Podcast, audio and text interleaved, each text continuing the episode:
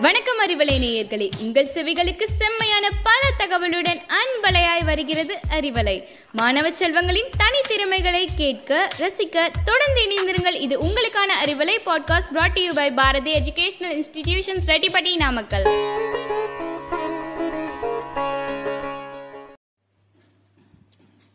Arivalai நேர்களே. கடல்ல கால் நனைக்க யாருக்கு தான் பிடிக்காது? கொட்டு மலையில் ஒரு கப் டீ குடிக்க யாருக்கு தான் பிடிக்காது? ஆனால் அந்த கடலோடு யுத்தம் செய்யும் மீனவனுக்கு தான் தெரியும். அந்த கடலின் அழகு எவ்வளவு ஆபத்து என்று. அதே போல கொட்டுற மழையில மூழ்கி போற பயிர்களை பார்க்குற விவசாயிக்கு தான் தெரியும். அந்த மழையின் அழகு எவ்வளவு ஆபத்து என்று. என்னடா கடல் குளிர் காற்றுன்னு பேசுறேன்னு பாக்குறீங்களா இந்த குளிர்வாடை காற்றுல குளிரே நாடான அண்டார்டிகா கான்டினென்ட் பத்தின அலசல் தான் இன்றைய அறிவலையில் நான் சாத்விகா சரவணன் பாரதி அகாடமி.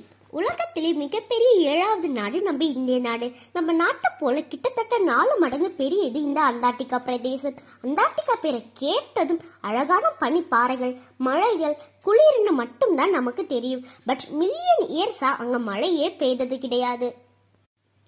இன்னும் சொல்ல போனா முந்நூறு வருஷத்துக்கு முன்னாடி வேர்ல்டு மேப்ல அண்டார்டிகா பத்தின எந்த டீட்டெயில்ஸும் இல்ல. இருநூறு வருஷத்துக்கு முன்னாடி ரஷ்யால இருந்து ஒரு டீம் கடல் வழியா பயணம் செஞ்சு ஆராயிரப்போ மிக நீளமான பனிப்பாறைகளால் சூழப்பட்ட ஒரு பகுதி இருக்கிறத உலகத்துக்கு சொல்றாங்க. அதை கேட்ட அமெரிக்கா சும்மா இருக்குமா? அவங்களும் ஒரு படையை கூட்டிக்கிட்டு அப்படி என்னதான் இருக்குன்னு போய் ஆராய்ச்சி பண்றாங்க. அப்போ எல்லா உலக நாடுகளுக்கும் நியூஸ் ரீச் ஆகுது. அண்டார்டிகான்னு ஒரு குளிர் பிரதேசம் இருக்குங்கிறத கண்டுபிடிச்ச பிறகு ஒவ்வொரு நாடுகளும் அந்த கான்டினென்ட்ல ஆராய்ச்சி மையம் ஸ்டார்ட் பண்றாங்க. பட் அண்டார்டிகாவில் ஆறு மாதம் பகல் ஆறு மாதம் இருட்டாவே மட்டும்தான் இருக்கும். அதாவது சூரியன் உதயமோ மறைவோ அப்படிலாம் எதுவும் இருக்காது.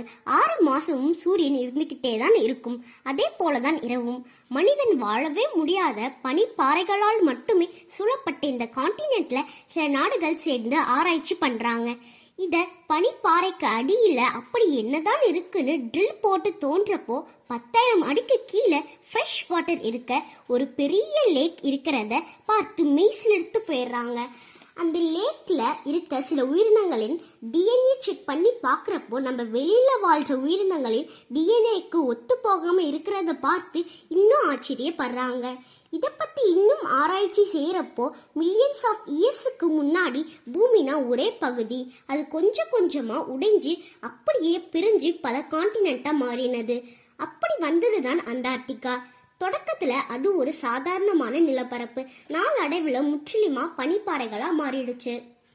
அதுவும் இல்லாமல் அங்க டைம்லேனே கிடையாது. இதெல்லாம் பார்க்குற அந்த கான்டினென்ட் சுத்தி இருக்க சில மக்கள் அண்டார்டிகா ஏலியன்ஸோட கண்ட்ரோல்ல இருக்குன்னு சில கதைகளை சொல்லிட்டு இருக்காங்க. இதெல்லாம் ஒரு சைடு இருக்க அமெரிக்கா ரஷ்யா போன்ற நாடுகள் அங்க இருக்க இயற்கை வளங்களான கோல்ட் காப்பர் அயன் எப்படி எடுக்கலாம்னு பிளான் போட்டுட்டு இருக்காங்க. எது எப்படியோ மனிதனுடைய ஆசை பாதாள உலகம் விண் உலகம்னு எங்க போனாலும் இயற்கை வளத்தை ரசிக்கிறதை விட எப்படி சுரண்டலாம்னு மட்டும்தான் யோசிக்கிறாங்க. நைன்டி பர்சன்டேஜ் நீர் பாறைகளும் செவன்டி பர்சன்டேஜ் சுத்த நீரும் உள்ள ஒரே இடம் அண்டார்டிகா பிரதேசம் மட்டும்தான். ஆல்ரெடி அண்டார்டிகாவில் ஆராய்ச்சி மையம் தேவாலயம் ரெண்டு ஏடிஎம் மிஷின்னு வச்சுட்டாங்க.